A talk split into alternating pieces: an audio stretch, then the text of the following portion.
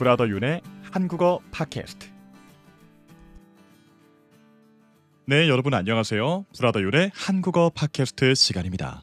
모두 건강히 잘 지내고 계신가요? 오늘 여러분 나라의 날씨는 어떤가요?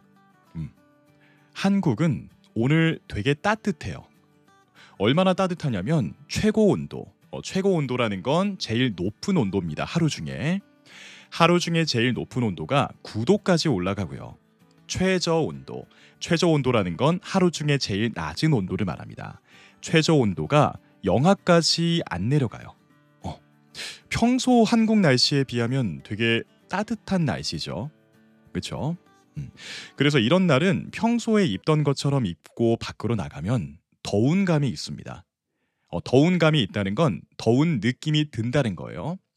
그래서 이런 날은 뭐 평소처럼 입지 않고 따뜻하게 좀 가볍게 입고 나가는데 여기까지만 들으면 아 뭐야 그럼 오늘 한국은 되게 날씨가 좋네 밖에서 활동하기 되게 좋겠다 라고 생각하실 수도 있는데 그렇지 않습니다. 오늘 밖에 나가면 조금 그래요. 왜냐하면 오늘은 날씨는 따뜻한 대신에 미세먼지가 안 좋습니다. 미세먼지. 여러분 혹시 미세먼지가 뭔지 알고 계실까요? 음. 자, 미세먼지는 미세와 먼지가 합쳐진 말입니다. 여기서 먼지는 영어로 치면 더스트죠. 더스트. 공기 중에 떠다니는 그 지저분한 것들을 먼지라고 하죠. 미세는 되게 작다는 겁니다. 그러면 두 개를 합치면요. 미세 먼지, 즉 되게 작은 공중에 떠다니는 먼지라고 생각해 주시면 돼요. 근데 이게 단순한 먼지가 아니라 사실은 이 먼지 안에 눈에 보이지 않는 굉장히 작은 중금속 물질이 섞여 있어요. 자, 중금속 물질이라는 건 사람의 몸에 안 좋은 금속 물질을 말하는데 이런 게 섞여 있다 보니까 이 미세먼지를 호흡하게 되면 즉 미세먼지를 마시게 되면요. 이게 사람 몸 안에 있는 폐까지 들어가서 폐에 쌓입니다. 폐에 하나하나씩 쌓이다 보면 나중에는 폐에 안 좋은 영향을 줄 수가 있는 거죠. 음. 그래서 한국인들은 이렇게 미세먼지가 많은 날에는 마스크를 쓰고 다닙니다. 아마 겨울쯤에 한국에 놀러 오셨던 분들 중에 별다른 이유 없이 한국인이 마스크를 쓰고 있다. 어, 그러면 미세먼지가 안 좋은 날일 수도 있습니다. 음. 그런데 이 미세먼지도 사실 급이 있거든요. 그러니까 급이 있다는 건 미세먼지 안 좋은 레벨이 있다는 겁니다. 미세먼지 정도는 그래도 조금 괜찮은 느낌이 있어요.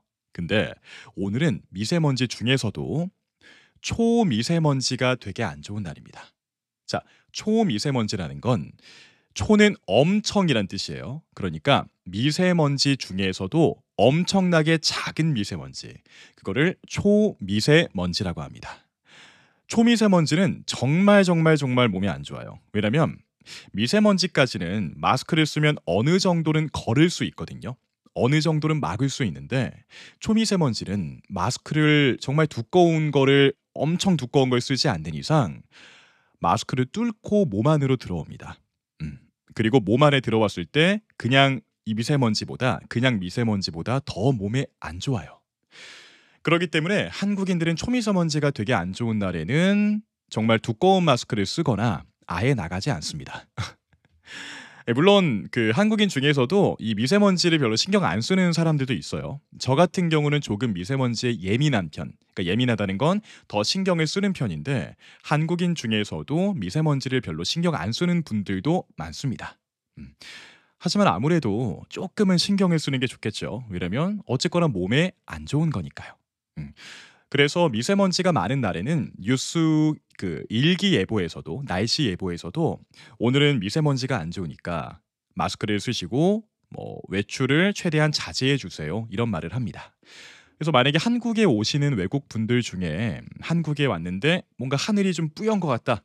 뭔가 하늘이 맑지가 않다. 되게 건물이 잘 뿌예서 그러니까 뿌옇다는 건 흐리다는 겁니다. 하늘이 흐려서 건물도 잘 안 보인다. 그러면 미세먼지가 많은 겁니다.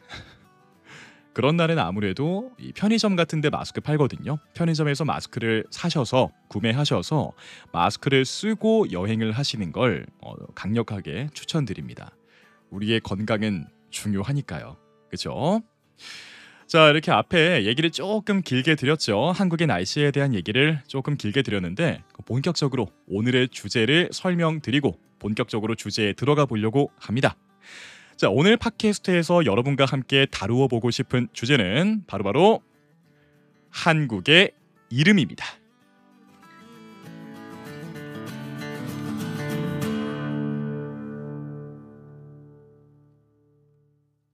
네.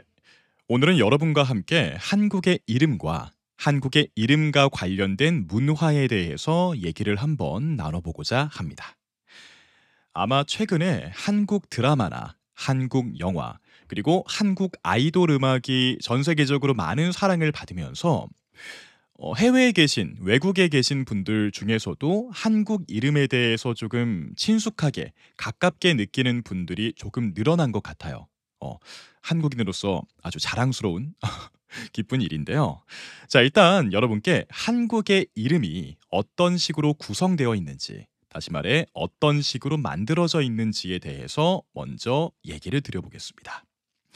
자, 예시를 하나 들면서 얘기할게요. 예시로 가져올 이름은 한국인이면 누구나 친숙하게 생각하는 어, 가깝게 느끼는 이름입니다. 아주 옛날식 이름이고요. 조금 옛날식 이름이고 어, 교과서에 나올 법한 이름입니다. 바로 김철수라는 이름입니다. 자, 김철수라는 이름을 통해서 한국인의 이름에 대해 설명해 보겠습니다. 자, 김철수라는 이름에서 김과 철수를 나눠야 됩니다. 김과 철수를 나눠서 생각해야 돼요. 이때 제가 앞에 말한 김, 김은 영어로 치면 family name, family name, last name이 됩니다. family name, last name이고요. 뒤에 말한 철수가 우리가 영어로 치면 first name 뭐 또는 given name이라고 하죠. 음, 그게 바로 철수가 됩니다. 한국은 이 영어로 치면 last name, family name에 해당하는 이 김을 성 또는 성씨라고 부릅니다. 이 김이 성 또는 성씨라고 불리는 부분인 거고요. family name이.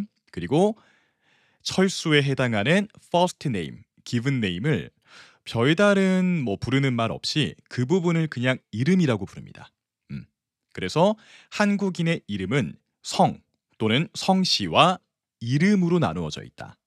김철수, 김이 성, family name, 철수, 철수가 이름, given name 이렇게 나누어진다고 일단 생각해 주시면 돼요. 음. 그래서 이제 한국은 여기서 주의하셔야 되는 게 한국 같은 경우는 이름을 부를 때 지금 약간 낯선 게 있죠. 아마 동아시아 그러니까 중국이나 한국이나 일본을 제외하고 다른 많은 나라에서는 패밀리 네임을 뒤에 말할 거예요. 다시 말해 김철수가 아니라 철수 킴 보통 이런 식으로 말을 하죠. 그런데 한국, 중국, 일본 같은 경우는 성을 먼저 말하고 그 다음에 이름을 말합니다. 그래서 철수킴이라고 하시면 안 되고요. 김철수라고 말해야 한국식으로 제대로 이름을 부르는 게 되는 겁니다. 음, 이해되시나요?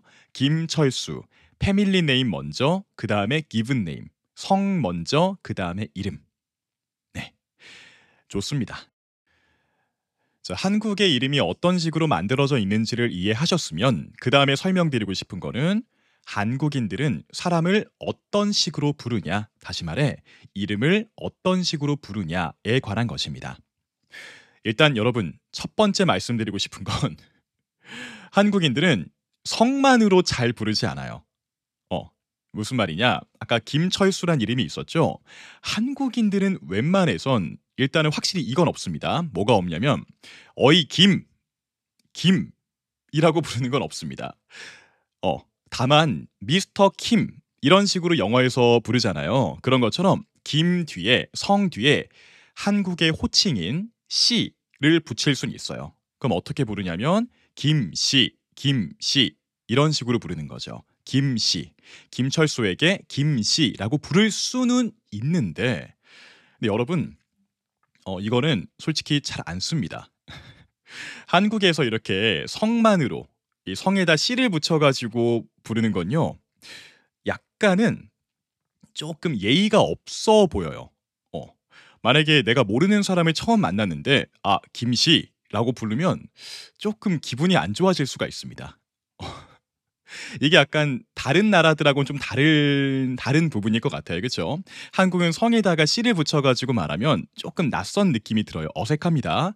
또는 만약에 친구들끼리 놀다가 어, 철수한테 어이 김씨라고 부른다? 그러면 장난을 치는 거죠. 음.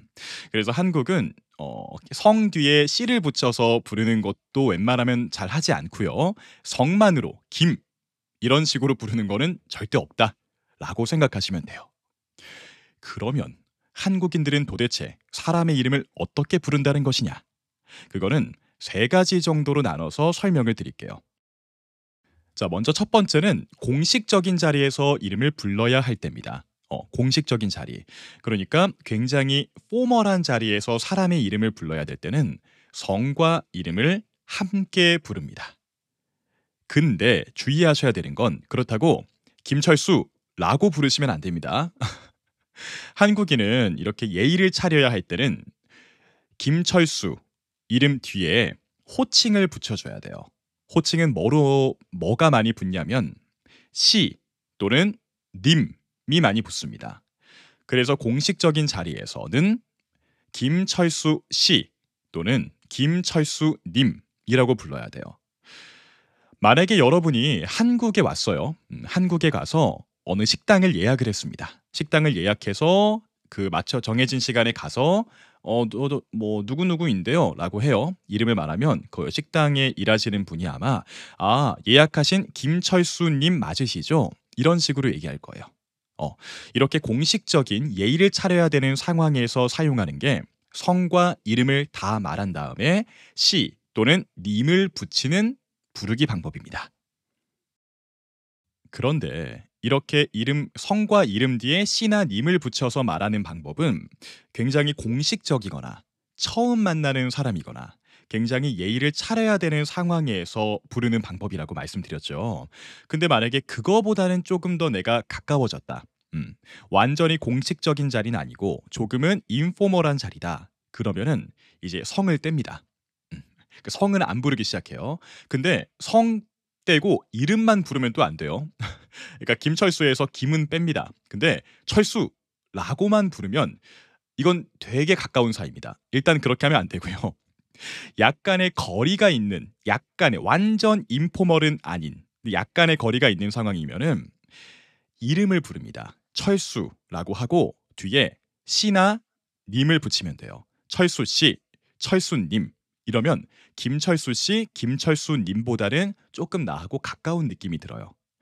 그리고 한국에서 직장 생활하시는 분들은 보통 어떻게 부르냐면 뭐 씨나 님이라고도 부르지만 회사 안에서 나의 직위, 직함이 있을 거 아니에요. 예를 들어 부장님, 과장님, 대리님, 어, 부장님, 과장님, 대리님 이런 게 직함 이름입니다. 그런 경우엔 보통 이런 식으로 불러요. 뭐 철수 대리님, 철수 과장님, 뭐 철수 부장님 이런 식으로 부를 수가 있습니다. 어, 그런데 만약에 나하고 안 친하거나 혹은 내가 함부로 대할 수 없는 나보다 굉장히 높은 직위의 분들인 경우에는 그런 경우엔 아무래도 성까지 붙여드려야겠죠. 뭐 김철수 부장님, 김철수 과장님, 뭐 김철수 전무님 이런 식으로요. 음. 그래서 이건 상황에 따라 부르시면 되는데 아무튼 친해지면은 성은 빼고 이름 뒤에 씨나 님, 직함을 붙이는 게 한국에선 일반적이다. 라고 생각하시면 됩니다. 그리고 세 번째 부르기 방법.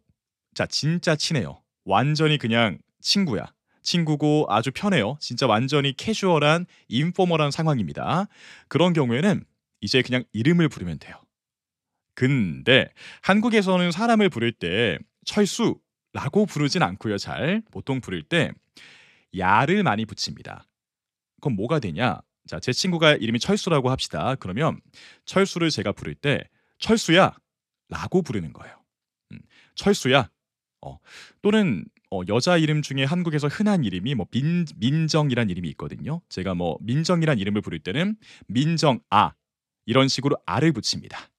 어, 이게 조금 어려운데 언제는 야를 붙이고 언제는 아를 붙이냐면 이름의 맨 마지막에 이름의 맨 마지막에 받침 받침이라는 건 철수는 우로 끝났죠. 그럼 받침이 없는 거고요. 민정, 민정, 민정은 응, 응으로 끝났죠. 이게 받침인데 받침이 없으면 뒤에 야를 붙이는 거고요. 받침이 있으면 그때는 아를 붙입니다. 철수, 야, 민정, 아. 음, 이것에 대해서는 나중에 제가 문법에 대해서 한번 설명을 드릴 일이 있으면 그때 한번 설명을 드려보겠습니다. 자, 아무튼 이렇게 해서 되게 친한 사이에서는 성은 절대 안 부르고요. 성 절대 안 부르고요. 이름 뒤에 야나 아를 붙여서 얘기를 합니다. 이해되시나요? 음. 근데 만약에 친구가 나하고 되게 친한 친구인데 갑자기 성을 부른다. 예를 들어 야 김철수, 야 김민정 이렇게 갑자기 성과 이름을 같이 부른다? 그럼 둘 중 하나입니다. 나한테 화났거나 갑자기 화난 게 있거나 장난을 치는 거예요. 아니면 진지한 얘기를 하는 겁니다. 이해되시나요? 그래서 친구 사이에 성을 붙여서 말하는 건 되게 특이 어, 흔하지 않은 일이다라고 생각하시면 돼요. 그 마찬가지로 집에서 부모님이 자식을 부를 때 당연히 성을 빼고 부르시겠죠. 가까운 사이니까. 근데 만약에 부모님이 성을 같이 부른다? 예를 들어 식사하고 있는데 밥을 먹고 있는데 갑자기 부모님이 김철수라고 성과 이름을 함께 불러요. 그럼 100% 철수가 뭔가 잘못을 한 겁니다. 이제 1분 뒤에 철수가 혼날 거예요. 그래서 한국에서는 이렇게 어, 친한 사이에서는 가까운 사이에서는 성을 붙이지 않는다는 거를 다시 한번 말씀드립니다.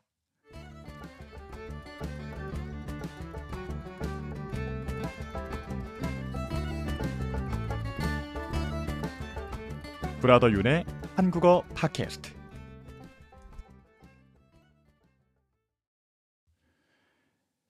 근데 여러분, 한국은 왜 이렇게 성씨로 잘 안 부를까요? 그러니까 성씨, 다시 말해 성만으로 이름을 부르거나 혹은 성과 이름을 함께 부르는 게 왜 흔하지 않을까요?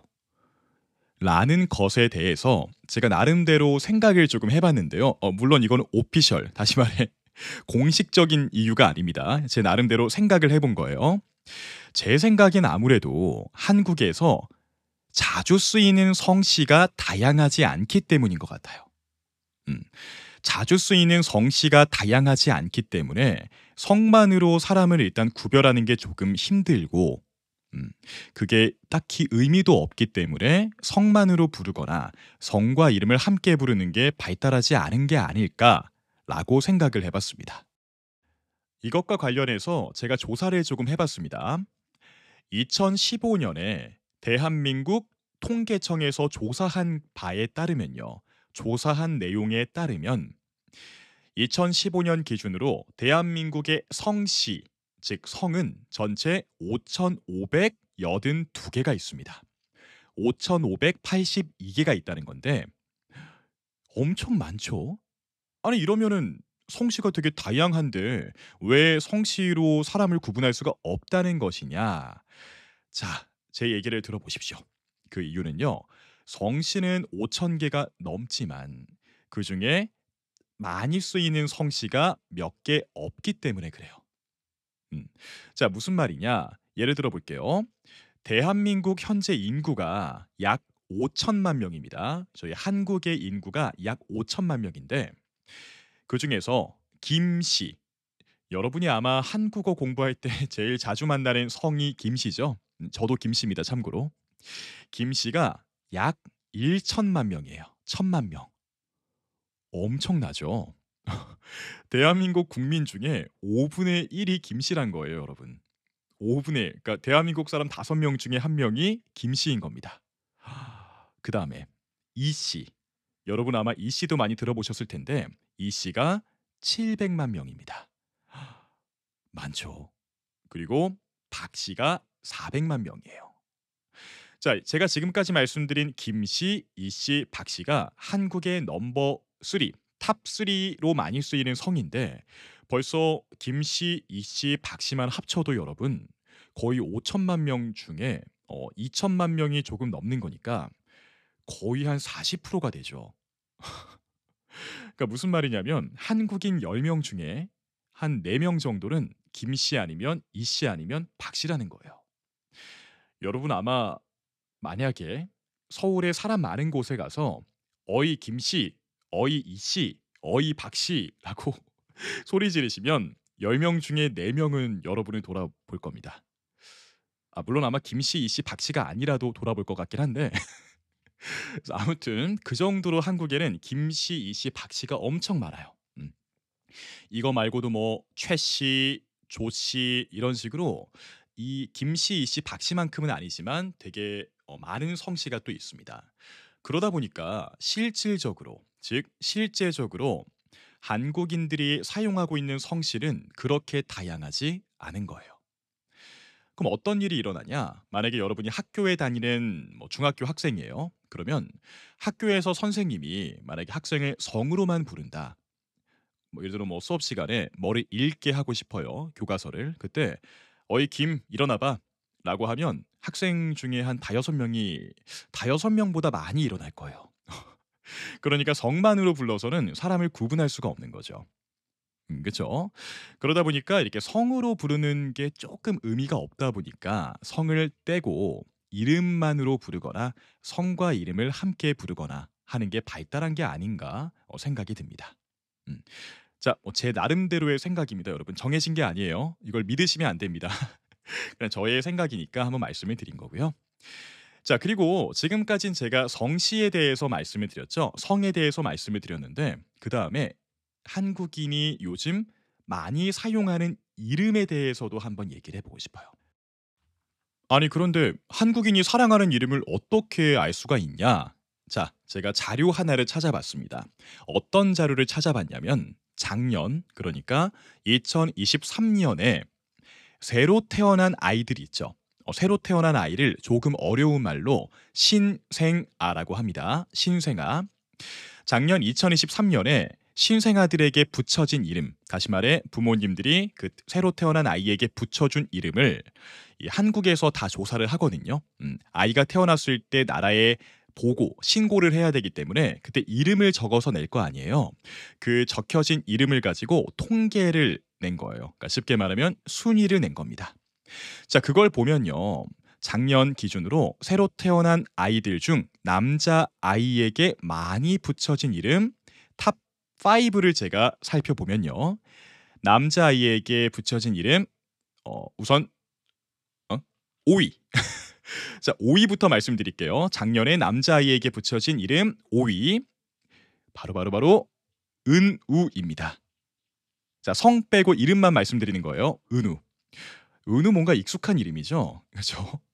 지금 한국에서 거의 뭐 가장 잘 약간 민감할 수 있는 말이긴 하지만 어 그러니까 한국에서 모르겠습니다. 제가 느끼기엔 거의 비주얼로 아주 최고인 엄청 잘생긴 아이돌 중에 차은우라는 분이 있죠. 음, 그분의 이름이 은우입니다. 그래서 아마 그거에 영향을 받은 게 아닐까 라고 생각이 조심스럽게 되는데 그래서 은우라는 이름이 number 5, 그러니까 top 5고요. 그다음에 4위가 하준입니다. 하준. 이름 예쁘죠? 진짜 세련된 이름이란 느낌이 듭니다. 하준이 4위고요. 3위는 서준. 서준은 그 아마 할리우드 영화에도 최근에 나왔었죠. 그 마블 영화에 출연한 한국 배우 이름이 박서준이죠. 되게 잘생긴 연기자라는 배우인데 그분 이름이 서준인데 그게 그 이름이 3위입니다. 그리고 많이 붙여진 이름 2위가 도윤. 도윤은 사실 제가 어릴 때도 가끔 볼 수 있었던 이름이거든요. 근데 지금도 여전히 인기가 많은 것 같아요. 도윤. 그리고 1위가 어, 전 아직까지 이 이름은 만난 적은 없어요. 되게 세련된 느낌의 이름입니다. 1위는 이준. 이준입니다. 만약에 성씨가 김이라고 하면 이름이 김이준이 되는 거겠네요. 아, 이름 되게 멋있어요. 이 다섯 개 이름은 도윤 정도는 제가 어릴 때도 좀 봤었지만 나머지 이준, 서준, 하준, 은우 같은 이름은 제가 어릴 때는 흔하지 않았던 이름이에요. 음. 확실히 약간 이 이준, 서준, 하준, 은우 다 살짝 아이돌 느낌이 나거든요. 그래서 약간 나, 남자 아이돌 멤버 이름 느낌이 조금 나는데 아마 거기에 영향을 받아서 부모님들이 아이 이름을 이렇게 어, 세련되게 예쁘게 지어주신 게 아닐까 생각이 듭니다. 자, 그래서 은우, 하준, 서준, 도윤, 이준 이 다섯 개가 작년에 신생아 남자 아이에게 붙여진 이름 베스트 5였습니다. 음. 자, 그러면 여자아이들의 경우는 어떨까요? 이것도 조사를 해봤습니다. 자, 2023년 신생아 아이 중 여자 아이에게 붙여준 이름 중 넘버 5까지 추려보면요. 베스트 5까지 추려보면 첫 번째 5위는요. 하윤입니다. 하윤. 이름이 확실히 예쁘죠. 하윤이라는 이름이고요. 4위는 아윤입니다. 아윤. 비슷하죠, 이름이. 하윤이 5위, 아윤이 4위. 3위는 지아입니다. 지아. 어, 이 이름도 상당히 세련됐습니다. 그 2위가 서아. 서아라는 이름이고요. 대망의 1위는 이서. 이서라는 이름입니다. 만약에 성이 김이면 김이서란 이름이 되겠네요. 확실히 느껴지는 게 이 다섯 개 이름 다 제가 어릴 때 어 그러니까 즉 제 또래에서는 보기 힘든 이름들이거든요. 어 진짜 이 다섯 개도 한국인으로서 느낄 때 뭔가 아이돌이나 배우 느낌이 나는 이름들입니다. 확실히 여기서 알 수 있는 게 이런 이름들이 지금 한국에서는 조금 예쁘다고 생각되는 인기가 많은 이름들인 거겠죠. 음, 그래서 정리하면 여자 아이에게 작년에 많이 붙여진 이름 베스트 5는 하윤, 아윤, 지아, 서와 이서였습니다. 어. 자 이렇게 한국인 사이에 최근에 인기 있는 이름까지 한번 알아봤는데요.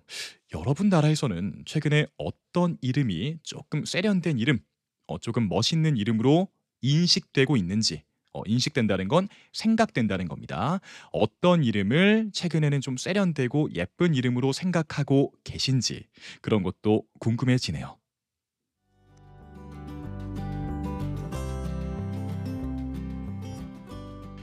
네, 오늘은 여러분께 한국의 이름 그리고 이름과 관련된 문화에 대한 얘기를 드려봤는데요. 제가 지난 팟캐스트에서 말씀드린 것처럼 저도 최근에 외국어, 저 같은 경우는 일본어를 배우고 있죠. 그러면서 생각했던 게 확실히 그 언어를 공부할 때 그 나라에서 사용하는 이름에 익숙해지는 게 생각 이상으로 어려운 것 같아요. 그러니까 언어를 공부하는 것도 물론 힘들지만 그 언어를 사용하는 그 나라에서 어떤 이름을 주로 사용하는지 그리고 이름을 어떤 식으로 부르는지 이런 이름 그리고 이름과 관련된 문화 에 익숙해지는 것도 상당한 시간이 소요되는 그러니까 상당한 시간이 드는 어려운 일이라고 생각이 됩니다. 그래서 오늘 저희 이 팟캐스트가 여러분이 한국의 이름과 한국의 이름 문화에 익숙해지는데 조금이라도 도움이 되었다면 너무나도 기쁠 것 같습니다. 자, 오늘 저희 팟캐스트는 여기서 마치도록 하겠고요. 다음 팟캐스트에는 더 여러분께 도움이 되는 즐거운 이야기로 돌아오겠습니다. 여러분 그러면 언제나 감기 조심하시고요. 다음 시간에 뵙겠습니다. 안녕.